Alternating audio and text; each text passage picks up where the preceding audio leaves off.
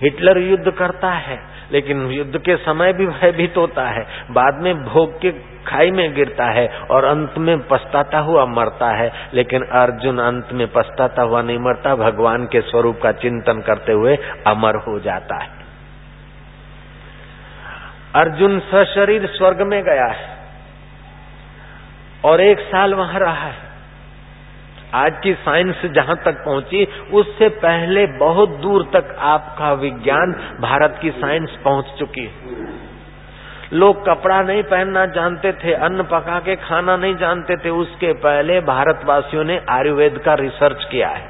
अतल वितल तलातल रसातल पाताल भूलोक भूअलोक जनलोक तपलोक महलोक स्वर्गलोक, इन चौदह लोगों की खोज आपके पूर्वजों ने की है। जयराम जी की।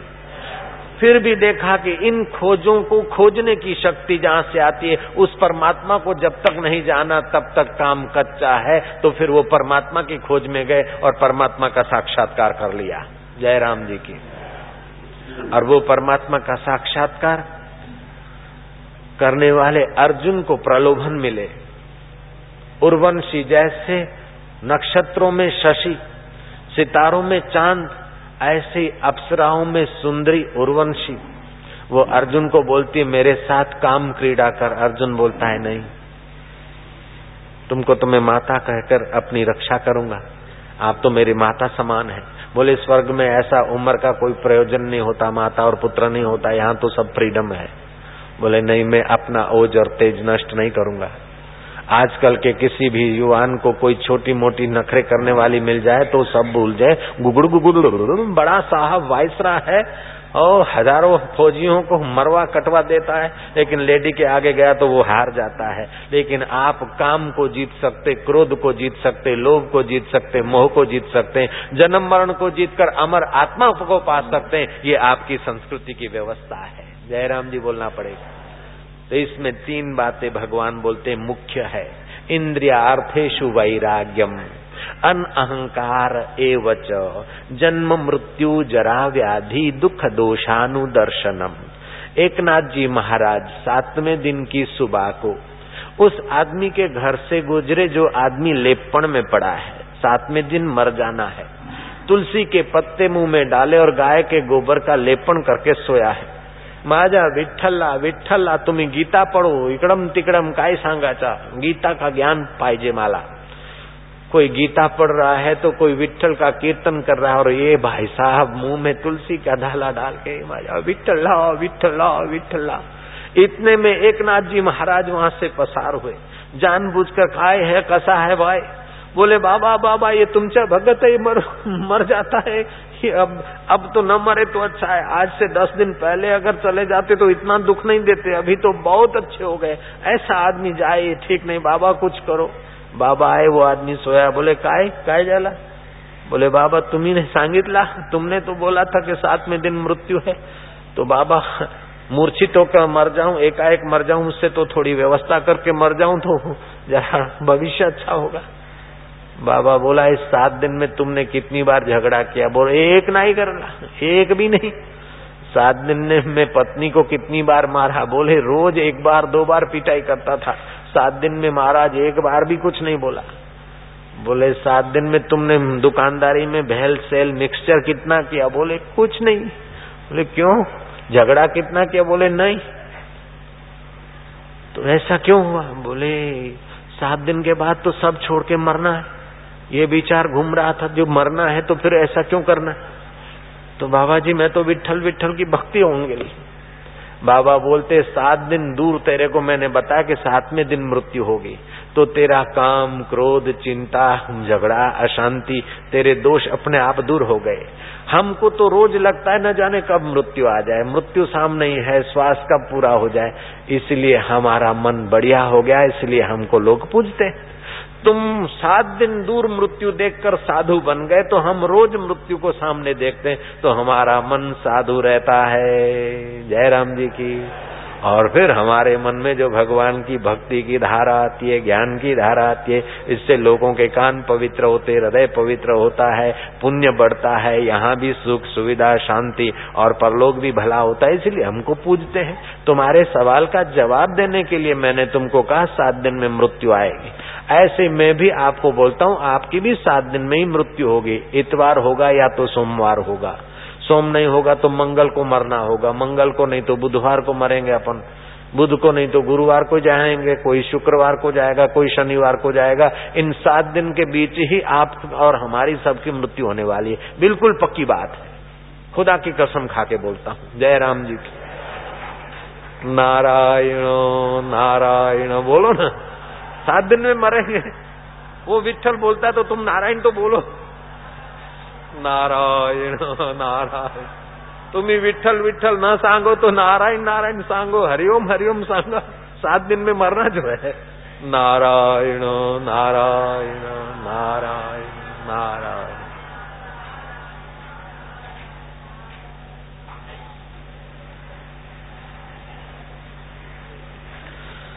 इन्द्रियार्थेषु वैराग्यम् इन्द्रियार्थेषु वैराग्यम् अनहङ्कार एव च।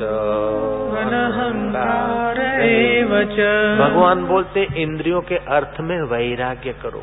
फ़िल्म देखी लेकिन आँखों को कितना दिखाएँगे?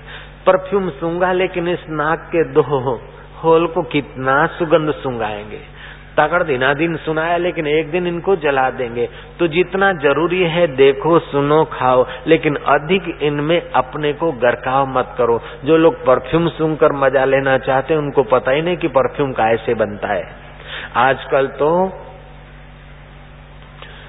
स्विट्जरलैंड में और पेरिस में कई इंजीनियर इस बात का अध्ययन कर रहे हैं कि वैशा के द्वार पर कौन सा परफ्यूम होना चाहिए पुरुष को प्रभावित करने के लिए। ये परफ्यूम कोई फूलों के अर्क से नहीं बनता आजकल। बिज्जू नाम के जनावर की पिटाई होती है, वो द्रवीभूत होता है, उसके सेक्सुअल केंद्र और कुछ केंद्रों से जो बदबू निकलती है, जो गंध निकलती है, उस गंध में थोड़े केमिकल मिलाकर परफ्यूम बनाया जाता है और परफ्यूम को आहा करते हैं। जरा नाक को तो मज़ा आता है, लेकिन ये पुण्य गंध नहीं है। पाँच हज़ार दो सौ उन्नीस वर्ष पहले भगवान ने जो गीता में युद्ध के मैदान में कहा था, पुण्यो गंधम पृथ्व्याम च। ऐसा नहीं कहा, सुगंध। पुण्यो गंधम पृथ्व्याम च। जिस गंध से पुण्यशाली भाव पैदा हो, वही पृथ्वी की गंध उपयोग करने जैसी है। जैसे चंदन है या और कुछ भगवतीय प्रसाद है, वह पुण्य गंध है। परफ्यूम पुण्य गंध नहीं, वह काम गंध है। परफ्यूम लगाने से काम केंद्र उत्तेजित होते हैं और जीवन शक्ति का हरास होता है। लेकिन भगवान को चंदन लगाकर फिर ललाट पर चंदन लगाते हो तो काम केंद्र शांत होते हैं और राम केंद्र विकसित होते हैं। जय राम जी, बोलना पड़ेगा। कितना सूक्ष्म साइंस है। पुण्यो गंधम पृथ्व्याम च। पृथ्वी पे जो पुण्यमय गंध है, उसका उपयोग करें। परफ्यूम आदि का उपयोग शरीर के लिए, मन के लिए अनुकूल नहीं है, हितकारी नहीं है। तो इंद्रियों के अर्थ में वैराग्य, अन अहंकार एवच। इंद्रियों के अर्थ में वैराग्य बुद्धिमान लोग करते हैं। जैसे अजगर का सिराना बनाकर कब तक आप सोओगे? पता चल जाए कि अजगर है तो उसका सिराना बनकर आप बनाकर आप नींद नहीं करेंगे। ऐसी बाघ की गुफा में आप निश्चिंत नहीं आराम कर सकते। सांप के मुँह का निगला हुआ या जूठा आप भोजन स्वीकार नहीं करेंगे, क्योंकि आपको ज्ञान है। ऐसी जिसकी बुद्धि विकसित हुई है, वो इस संसार के विषय विकारों में आसक्ति नहीं करता है। वो समझता है कि बुढ़ापा आएगा, आँखों की रोशनी कम हो जाएगी, उसके पहले मैं भगवान के दर्शन कर लू। बुढ़ापा आएगा, कान बहरे हो जाएँगे, उसके पहले मैं हरि कथा का अमृत भर भर के पी लू। बुढ़ापा आएगा, दिल की धड़कने विचित्र हो जाएगी, आँखें अंदर घुस जाएगी, आँखों से पानी बहने लगेगा, चेहरा बद्दा हो जाएगा बासी चीभड़े जैसा चेहरा हो जाएगा। उसके पहले चेहरा को प्रकाश देने वाले उस परमेश्वर का मैं ध्यान कर लू। इंद्रियों के अर्थ में वो वैराग्य करेगा, वो परफ्यूम या लाली या लिपस्टिक, मैं आपको प्राइवेट बात बताना चाहता हूँ। बता दू? आप किसी को नहीं बताना। हम अमेरिका गए थे तीसरी बार, तब की बात है। बता दू ना आपको? प्राइवेट बात है, बता दू? बताऊ, माताएँ, आप सुनना चाहते हो? जरा छोटी बात है, जरा है बिल्कुल साधारण बात। इस मंच पे बोलने में संकोच भी होता है, लेकिन आप मेरे को अपने लगते हैं, इसलिए मैं प्राइवेट बात बताता हूँ। बता दू? किसी को बोलना मत, है? जयराम जी तो बोलो। तो तीसरी बार हम गए तो बहुत प्रोग्राम होने लगे। पहली बार तो ग्राहक नए नए थे, दूसरे दिन मेरा फिर तीसरी बार बहुत गिराकी हुई मेरी। तो हवाई जहाज़ से कभी इधर से इधर इधर से उधर तो बहुत मुसाफरी करनी पड़ती। कभी कभी तो चार्टर प्लेन से प्रोग्राम करते थे, एक दिन में चार चार प्रांतों में हो जाता था चार्टर से। और वैसे ही वहाँ के हवाई जहाजों में, कंपनी के हवाई जहाजों में भी बहुत मुसाफरी की। तो चलो जाने दो छोटी बात नहीं बताता बता दू? मेरा छोटी बात है, आपको अच्छी लगेगी कि नहीं लगेगी जरा बता दो ना। है प्राइवेट बात। देखो तो हम जब हवाई जहाज़ में बैठते थे ना तो भाई हवाई जहाज़ में तो 200-300 पैसेंजर होते हैं, उसमें लेडी भी होती है, लेडे भी होते हैं। अब हवाई जहाज़ जब उतरने को होता था तो लेडियाँ अपना श्रृंगार का बक्सा खोलती थी। फिर वो गुलाबी गुलाबी कोई भूखी आँखों के ऊपर लगाती थी। अब हमारी आँखें तो दिखेगा और आँख बंद करके बैठूं तो और लेडी ज़्यादा घुस जाएगी। इसलिए आँख खुली करके ही तो बैठना होता है।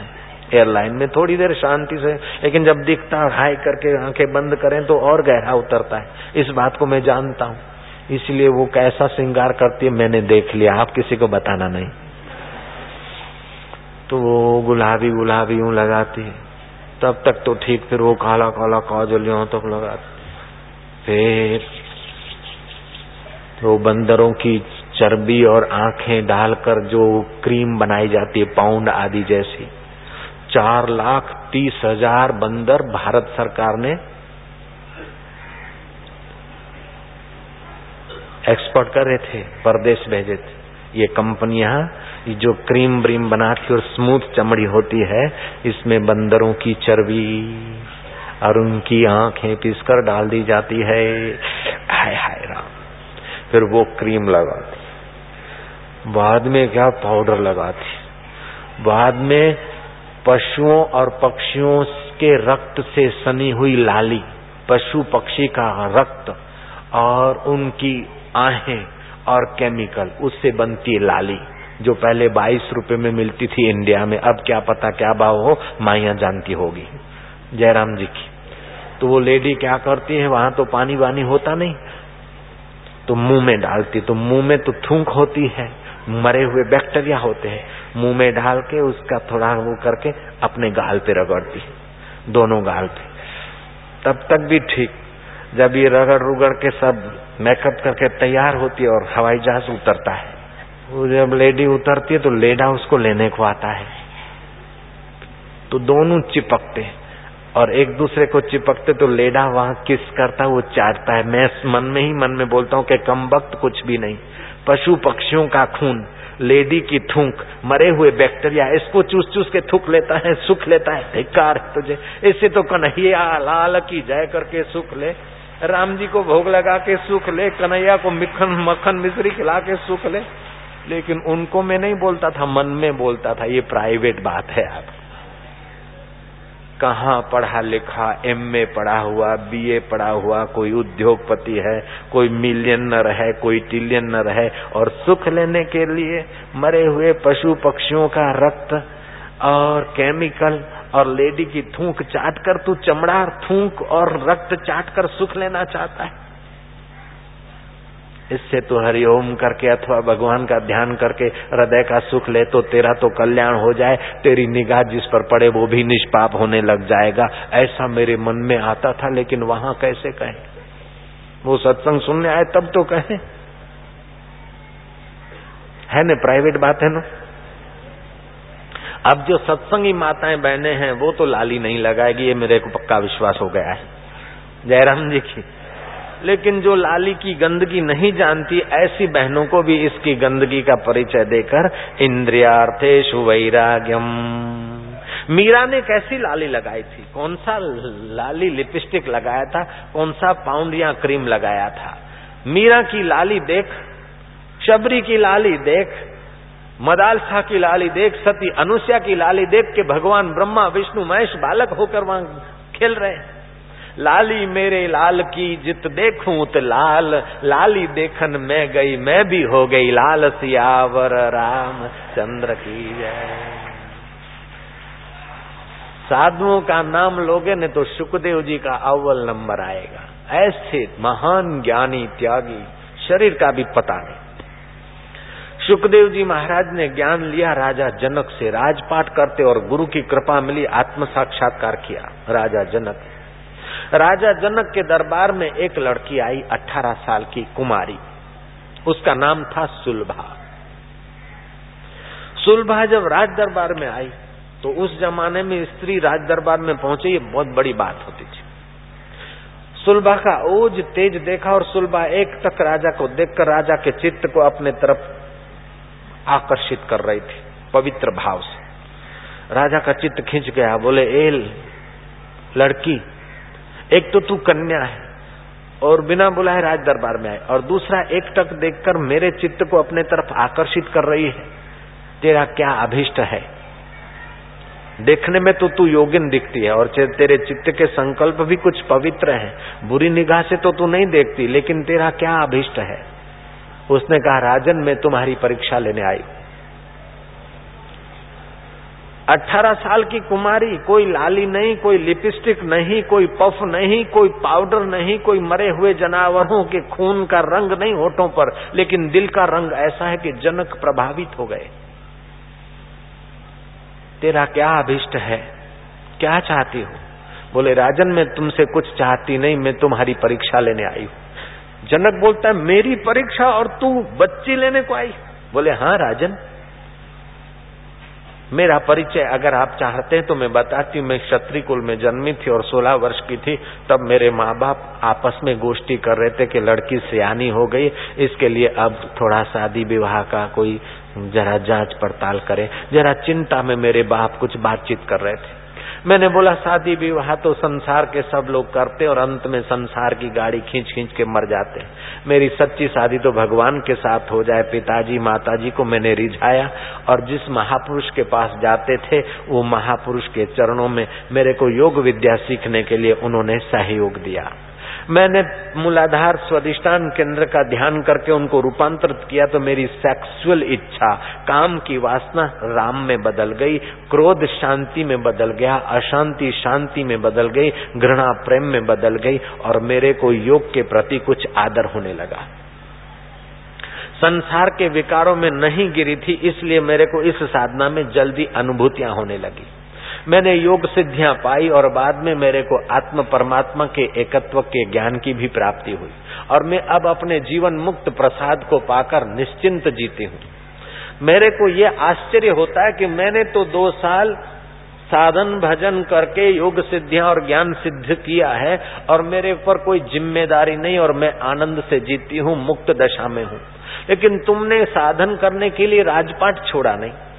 घोड़े के रकाब में पैर डालते डालते तुमको आत्म साक्षात्कार हो गया और इतना सारा राज करते हुए भी तुम जीवन मुक्त कैसे? इसलिए मैं तुम्हारे से शास्त्रार्थ करने आई हूँ, राजन। बोले अच्छा करो, पूछो प्रश्न। बोले, तुम जीवन मुक्त जीते जी, अपने आत्मा परमात्मा को आपने पा लिया है और परमात्मा के सुख से बढ़कर कोई सुख नहीं है। तो फिर आपको ये छत्र और चमर की क्यों ज़रूरत? राजाधि राजंदा था वो चमर डुलाने वाली चमर डुला रही है, छत्र है, सिंहासन है। इन सिंहासन और छत्रों से तो हज़ार गुना आत्मा का सुख ऊँचा होता है, लाखों गुना। तो ये सुख पाकर जैसे राष्ट्रपति होकर फिर कोई चपरासी की नौकरी का पगार लेने जाए तो संभव नहीं है। ऐसे ही आपने आत्म सुख पाया तो फिर राजपाट के झंझट में आप क्यों बैठे? सुलभा, तूने ठीक पूछा है। राजपाट के जंजल में मैं नहीं बैठा हूँ, ये शरीर का प्रारब्ध है। और छत्र चंवर मैंने नहीं बनाई राज की परंपरा, ये मेरी वर्दी है। शरीर की वर्धी है, अगर सज्जन आदमी या जीवन मुक्त संत आदमी राज्य नहीं करेगा तो इस जगह पर असंत आ जाएगा, और असंत आएगा तो प्रजा का शोषण होगा, और संत हृदय व्यक्ति राज्य करेगा तो प्रजा का पोषण होगा। इसलिए कुछ न कुछ करना ही पड़ेगा। तो प्रारब्ध वेग से जो वर्धी मिली है, उसको पहनकर मैं निर्लेप भाव से रहता कोई डीएसपी के कपड़े पहन लेता है, तभी भी वो व्यक्ति है, लेकिन वो व्यक्ति सिविल ड्रेस में जाए तो मज़ा नहीं आएगा। बनियान और कुर्ता पहन के जाए या चड्डी और कुर्ता पहन के जैसे रात को बिस्तर में सोता है, वही वही ड्रेस पहनकर डीएसपी के ऑफ़िस में बैठेगा तो अच्छा नहीं लगेगा। उसको तो वो वर्दी पहननी होती है। ऐसे ही ये राज की वर्दी है चमर। इस चमर से और इस ताज से मुझे सुख नहीं मिलता। मेरा सुख तो आत्मा में है। मैं स्वतः सुखी हूँ। इन वस्तुओं को, इंद्रियों के विकारों को पाकर मैं सुखी नहीं होता और वस्तुओं के अभाव में मुझे दुख नहीं होता। मेरे एक हाथ पर चंदन का लेप कर दे, दूसरे हाथ में कीचड़ कोई मल दे, तभी भी मैं जानता हूँ कि ये मरने वाले हाथों पर रगड़ा गया है। मुझ अमर आत्मा में इसकी कोई पहुँच नहीं। सुलभा, ऐसी मेरी मनोदशा है। इस प्रकार के कई प्रश्न सुलभा ने पूछे और राजा जनक ने प्रसन्न होते उत्तर दिए और राजा जनक ने भी सामने प्रश्न पूछे और सुलभा ने भी दृढ़ता से अपने अनुभव को व्यक्त किया। राजा जनक कहता है कि, सुलभा, तेरे जैसी योगिनी को देखकर मेरा रस, चित्त और प्रसन्न हुआ है। तू इस ऊँचे आसन पर बैठ और मैं तेरी अर्घ्यपात से पूजा करूँ। देखो भारत की संस्कृति। नारी को पूजा है और राजा जनक ने जो परीक्षा लेने को आई है, परीक्षा लेने को आई है, लेकिन सत्य के रास्ते की पुष्टि करने को आई और सत्य का अनुभव की हुई व्यक्ति है। राजा जनक ने सुलभा का पूजन किया है अर्घ्य पाद से। साधुओं का नाम लो तो सुखदेव जी का पहला नंबर। और सुखदेव जी के गुरु राजा जनक और राजा जनक पूजा कर रहे हैं। अठारह वर्ष की शत्राणी कुमारी सुलभा की पूजा कर रहे हैं। ये आत्मा की कैसी महिमा है? सुलभा ने कोई लाली नहीं लगाई थी, कोई लिपस्टिक नहीं रगड़ा था, कोई पफ और पाउडर नहीं रगड़ा था। सुलभा ने इंद्रियों के अर्थ में वैराग्य करके अनअहकार एवच जन्म मृत्यु जरा व्याधि की परिस्थिति को जानकर अपने आत्मा की यात्रा की थी, सुलभा पूजी जाती। सुलभा को तो पता भी नहीं था कि तीन हज़ार किलोमीटर से आसाराम महाराज गुवाहाटी में आएँगे और हज़ारों वर्षों के बाद मेरी कथा करेंगे और मेरी प्रशंसा करेंगे। सुलभा को पता नहीं था। लेकिन जो अमर आत्मा के तरफ़ चलता है, उसकी यश, कीर्ति और सुख भी अमर हो जाता है और जो नश्वर भोगों के पीछे चलता है, उसका जीवन मति और अंतकरण भी नाश हो जाता है। इसलिए आप अमर आत्मा की बात सुनिएगा, अपनी अमरता को देखिएगा। ये चमड़ा अमर नहीं है। ये हाड़ मास का शरीर अमर नहीं, लेकिन ये शरीर मर जाए फिर भी जो नहीं मरता, वह अमर आत्मा है। उसका ज्ञान पा लीजिए, उसका सत्संग सुन लीजिए, उसका सत्संग जिसके कान में पड़ता है, उसको भी हज़ारों कपिला गौदान करने का फल होता है। अगर सत्संग का अमल हो जाए तो उसका तो भला हो जाता है, उसके इक्कीस कुल तर जाते हैं। कुलम पवित्रम जननी कृतार्था, वसुंधरा पुण्यवती चैव। उसका कुल पवित्र जननी कृतार्थ वसुंधरा पुण्यवती हो जाती। है ऐसा आत्मज्ञान सुनिए, ऐसा आत्मज्ञान पाइए और ऐसे आत्मज्ञान के लिए जीवन में थोड़ा संयम लाइए। इंद्रियार्थेशु वैराग्यम, अन अहंकार एवच। अहंकार किसी बात का भी ठीक नहीं। अगर विचार करके देखे तो अहंकार टिक नहीं सकता है। पहले होता है कि अहंकार मिटता है पहले वस्तुओं का। धन का, मकान का, मकान मेरा है। मकान तो ईंट चूने का धरती पर है। अहंकार बोलता है, मेरा मकान है। पैसे तो बैंक में पड़े और अहंकार बोलता है, मेरे दो हज़ार मिलियन डॉलर है। हमारे दो करोड़ हैं, दो लाख हैं, पचास लाख हैं। लेकिन तुम्हारा तो क्या, तुम्हारा शरीर भी तुम्हारा नहीं तो ये लाख साथ में क्या चलेगे? जिसको जीवन भर संभाला, उनको अंत समय छोड़कर मरना है और अंत में उनकी याद करते करते मरेंगे तो दूसरा जन्म गंदा होना है। इसलिए इन चीज़ों का अहंकार नहीं, इन चीज़ों का उपयोग करो। लेकिन मैं धनवान हूँ, मैं मकान वाला हूँ, मैं दुकान वाला हूँ। मकान तेरा नहीं, दुकान तेरा नहीं, फैक्ट्री तेरी नहीं, ये तो तेरे शरीर की है चार दिन की। लेकिन सारे मकान, सारे दुकान, सारे चाँद और सितारे जिस परमात्मा के हैं, वो परमात्मा तेरा है और तू परमात्मा का है। ऐसा याद करके इन वस्तुओं के अहंकार को मिटाने का उपाय करना चाहिए। विद्या का अहंकार आ जाए तो आपसे भी बड़े बड़े विद्वान इस धरती पे आए और चले गए। धन का अहंकार आ जाए तो आपसे बड़े बड़े धनवान अमेरिका में बैठे और स्विट्जरलैंड में बैठे। वे भी बेचारे छोड़ के कई मर गए और कई मरने के लिए बैठे। अगर सत्ता का अहंकार आता है तो बड़े बड़े राजे महाराजे, एक छत्र राज करने वाले लोग भी चले गए तो सत्ता भी कब तक पड़ा रहेगा, माल खजाना छोड़ त्रियासुत जाना है। कर सत्संग अभी से प्यारे, नहीं तो फिर पछताना है। खिला पिला के देह बढ़ाई, वो भी अग्नि में जलाना है। कर सत्संग अभी से प्यारे, नहीं तो फिर पछताना है। किसी भी प्रकार का अहंकार आए तो भगवान के इन वचनों को याद करो। मैं सासू होने का अहंकार भी ठीक नहीं, और बहु रानी हूँ, इसका अहंकार भी ठीक नहीं। मैं बड़ा विद्वान हूँ, इसका अहंकार भी ठीक ठीक नहीं। एक मती में जो विद्या आई, ऐसी तो कई कितने ही विद्वान पैदा हो हो के चले गए, जिस परमात्मा की शक्ति से करोड़ों विद्वान पैदा होकर चले गए, करोड़ों धनवान आए और गए। उस परमात्मा को मेरा मानकर अगर प्रीति करता है तो तेरा मंगल हो जाएगा, बाकी तो रावण का अहंकार नहीं टिका। कंस का अहंकार नहीं टिका सीजर और सिकंदर का अहंकार नहीं टिका तो हमारा इन चीज़ों का अहंकार कब तक टिकेगा?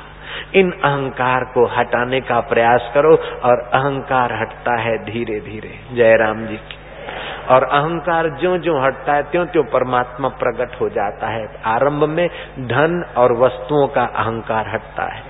बाद में कर्म इंद्रियों से जुड़कर आप कर्म करते हैं, फिर कर्म करने का कर्तापने का अहंकार हटता है। फिर बुद्धि से आप ज्ञाता बनते हैं धीरे धीरे बुद्धि भी प्रकृति की चीज़ है, बदलती है। न बदलने वाला परमात्मा ही मेरा सोहम स्वरूप है। फिर ज्ञातापने का अहंकार हटता है। बाद में साक्षी पने का जीव भाव का रहता है कि सुख आया उसको मैंने देखा, दुख आया उसको देखा, बचपन आया उसको देखा। जवानी आई उसको देखा, मैं देखने वाला साक्षी हूँ और ये दिखने वाली चीज़ें मैं साक्षी हूँ। ये जीव भाव का अहंकार है। आगे चल कर ये जीव भाव का भी अहंकार विलय हो जाता है तो परमात्मा प्रकट हो जाता है सर्वत्र सचिदानंद स्वरूप का साक्षात्कार होता है। जैसे राजा जनक को और सुलभा को, सुखदेव जी को, एकनाथ जी को, तुकाराम महाराज को और गार्गी और मदालसा रानी को साक्षात्कार हुआ। ऐसा ही आपको परमात्मा का साक्षात्कार हो सकता सकता है। तो इंद्रियों के अर्थ में वैराग्य, अन अहंकार एवच, जन्म मृत्यु जरा व्याधि, जन्म का दुख, मृत्यु का दुख, जरा का दुख, व्याधियों का दुख, देखो अस्पतालों में कितने लोग कहरा रहे हैं। और घोड़ा गाड़ी में घोड़ा बंधा है, बेचारा चाबुक खा रहा है। गधा बोझा उठा रहा है सेठ भी चिंता का बोझा उठा रहा है तो मजदूर भी समा, सामान का बोझा उठा रहा है। अंत में ये बोझा उठा उठा कर कितना भी कमाया छोड़कर मरना है। तो ये छोड़कर मरे उसके पहले अमर आत्मा से नाता जोड़ने का अभ्यास करे फिर तो संसार में आना सफल हो गया नहीं तो व्यर्थ में माँ का यौवन नष्ट किया और पिता का अन्न खाया और देश पर बोझा हुए। इसलिए एक आदमी दौड़ता दौड़ता आया। बाबा जी बाबा जी मेरे को पांचवा लड़का हुआ है। मैं क्या अगर तेरा लड़का और तू ध्यान, भजन, भक्ति ईश्वर के तरफ़ नहीं जाते तो तूने पांचवी फैक्ट्री खोल दी खाद बनाने की। तुम एक भी ग्रास खाते हो भोजन का। वो किसी न किसी पशु पक्षी के मुँह से छीन कर आपके तक पहुँचाया जाता है। चाहे दूध की एक घूंट हो तो बछड़े के मुँह से छीनकर आप तक पहुँचाया जाता है। चाहे फल हो तो पक्षियों के मुँह से छीनकर आप तक पहुँचाया जाता है। चाहे अन्न हो तो पक्षियों को और कीटाणुओं को भगाकर, मारकर, दवाइयाँ डालकर, उनको नष्ट करके बाद में अनाज आप तक पहुँचाया जाता है। तो आप एक कौर भी भोजन का लेते हैं तो किसी न किसी के मुँह से छीन कर आपके मुँह तक पहुँचाया जाता है और उस पौर का आप उपयोग क्या करते? जो रस बनता है, उसको काम में, क्रोध में, लोभ में, चिंता में खर्च करते हैं कि राम में, ध्यान में और भगवान में खर्च करते हैं, ये आप विचार करिएगा। बच्चा, पांचवा बच्चा हो गया, तीन लड़कियाँ है बाबा और पाँच बेटे हैंगे।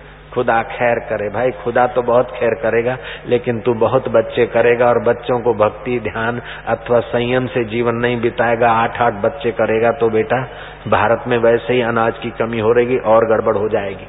जयराम जी की। मेरे को पांचवा लड़का हुआ। तीन बेटियाँ हैं, और पाँच लड़के हैं। पाँच लड़के हैं, सात लड़के। इसका अहंकार मत कर, तू संयम से रह। हम दो, हमारे दो। बहुत हो गया। जयराम जी की। मेरे को राम सुखदास जी महाराज जैसे संत बहुत स्नेह करते हैं। एक उच्च कोटि के संत ने मेरे को बोला कि जो लोग तुम सत्संग करते हो तो वहाँ इतनी बात हमारी कह दो कि जो लोग विषय, विलास, विकार में जीते हैं, ऐसे लोग तो शादी करने के पहले ही ऑपरेशन करा लें। जयराम जी की और जो लोग भक्ति भाव करते हैं, पवित्र स्वभाव के हैं, ऐसे लोगों को दो तीन बच्चे हो जाएँ तो कोई बात नहीं, एक आध बॉर्डर पे जाएगा, एक आध हरिनाम कीर्तन करेगा और एक आध समाज में रहेगा, कोई हरकत की बात नहीं है। देश का भी भला। जय राम जी की। ऐसे लोगों को थोड़ा संयम से जीना चाहिए, ऑपरेशन के चक्कर में नहीं पड़ना चाहिए, यौन सुरक्षा किताब पढ़ ले, बस बहुत हो गया ऐसे लोगों के लिए। नारायण नारायण। समझने वाले समझ गए, सब ना समझे। है ना प्राइवेट बात है ना? नारायण, बोलो ना। अमेरिका की बात प्राइवेट लगी कि नहीं लगी आपको? आप किसी को मत बताना, खास अपनी पहचान वाली बहन हो, सहेली हो, उसको ज़रूर बताना। दूसरा किसी को नहीं बताना, उनको बोलना, ये प्राइवेट बात है। बाबा बोल के गए। नारायण बोलो ना नारायण नारायण। नारायण यह तन काचा कुंभ है यह तन काचा कुंभ फुटत न लागे बार फुटत न लागे बार। फटका लागे फूटी पड़े फटका लागे फूटी पड़े। गर्व करे वे गंवार गर्व करे वे गंवार। कबीरा नौबत आपनी कबीरा नौबत आपनी। दिन दस ली हो बजाए दिन दस ली हो बजाए। ये नौबत ये जो अपनी स्वर पेटी है चार दिन की ज़िंदगी दस दिन की ज़िंदगी है। भगवान नाम की नौबत बजा लो। फिर क्या पता ये ऐसी नौबत मिले न मिले। कबीरा नौबत आपुणी कबीरा नौबत आपुणी दिन दस ली हो बजाए दिन दस ली हो बजाए। यह पुर पट्टन यह गली यह पुर पट्टन यह गली। बहुरी न देखो आए बहुरी न देखो अब प्रभु कृपा करहु ही भांति। अब प्रभु कृपा करहु अब प्रभु कृपा करहो ही भांति। अब प्रभु कृपा करहो ही भजन करहूँ दिन राति। सबत जी भजन करहूँ जय सिया राम जय जय सिया राम जय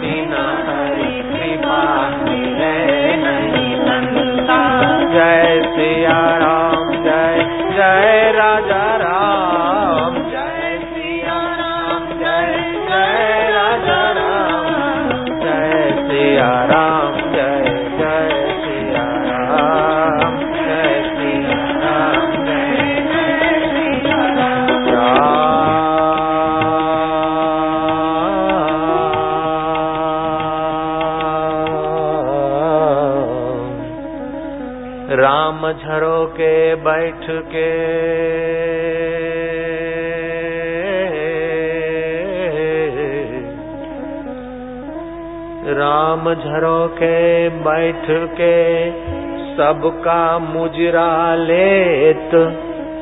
राम झरो के, बैठ के सबका मुजरा लेत। जैसी जिसकी चाकरी,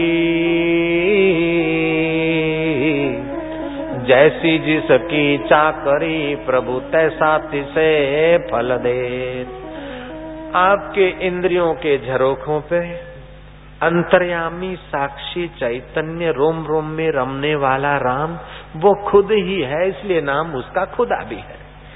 वो तुम्हारा राम झरोखों पर बैठकर तुम्हारे कर्मों को देख रहा है। तुम अच्छे कर्म करोगे तो तुम्हारा हाथ पकड़ के कोई देवता स्वर्ग में नहीं ले जाएगा, और बुरे कर्म करोगे तो कोई राक्षस तुम्हारा गला दबोच के नरक में नहीं ले जाएगा। लेकिन अच्छे कर्म करोगे तो वो अंतर्यामी संतुष्ट होगा और तुम्हारी बुद्धि को अच्छी प्रेरणा मिलेगी। जयराम जी, बोलना पड़ेगा। और बुरे कर्म करोगे तो अंतर्यामी असंतुष्ट होगा और मति मंद हो जाएगी और गलत निर्णय करके खड्डे में पड़ेगा जीव। राम झरो के बैठ के सबका मुजरा लेत, जैसी जिसकी चाकरी प्रभु तैसा तिसे फल देत। तुम कथा में आते हो या कथा के आयोजन में भागीदार होते हो, सेवा करते हो, तुम्हारा नाम हार पहनाने वाले सेवक, सेवाधारियों में आए चाहे न आए अथवा तुम सेवा करते हो, तुम्हारा नाम अखबार में आए चाहे न आए, कोई धन्यवाद दे चाहे न दे, लेकिन तुम अच्छा काम करते हो तो तुम्हारा अंतर्यामी संतुष्ट होता है और भीतर से धन्यवाद मिलता है। जिसको परमात्मा धन्यवाद दे दे, उसको बाहर के लोग दें तो भी ठीक है, न दे भी तो भी कोई परवाह नहीं। राम जरो के बैठ के सबका मुजरा लेत, जैसी जिसकी चाकरी प्रभु तैसा तिसे फल देत। इसलिए आप सुबह सुबह उठो तो जैसे भगवान कृष्ण अपनी दिनचर्या करते थे, उस प्रकार की थोड़ी दिनचर्या करो। श्री रामचंद्र जी उठते थे तो जैसे दिनचर्या करते थे। रामचंद्र जी नींद में से उठते थे। श्री कृष्ण नींद में से उठते थे, बिस्तर पर बैठ जाते थे। अपने शुद्ध बुद्ध आत्मा परमात्मा स्वरूप में निमग्न होते। बाद में आज अच्छे ये ये काम करने हैं, इतना गौदान करना है, इतना ये सत्कर्म करना है। फिर ये संकल्प करते, चाहे कोई परिस्थिति आ जाए, अपने दिल को दुखी नहीं करेंगे। पूरे हैं वे मर्द जो हर हाल में खुश हैं। मिला अगर माल तो उस माल में खुश हैं। हो गए बेहाल तो उस हाल में खुश हैं। कभी ओढ़े टाट तो कभी बाट में खुश हैं। पूरे हैं वे मर्द जो हर हाल में खुश है। चाहे बिगड़ जाए तो फ़र्क चिंता नहीं। रुपया बिगड़ जाए, थोड़ा पाँच, पच्चीस हज़ार, दो हज़ार तो चिंता की बात नहीं। कपड़ा बिगड़ जाए तो हरकत नहीं, लेकिन अपना दिल मत बिगाड़ना। दिल में खुद दिल में दिल भर खुदा खुद रहता है, अपने दिल की रक्षा करना। रक्षताम रक्षताम, कोशा नाम अपनी हृदय कोशम। कोशों का कोश अपना हृदय कोश है, उसकी रक्षा करना। ऐसा काम न करना कि अपना दिल बिगड़े।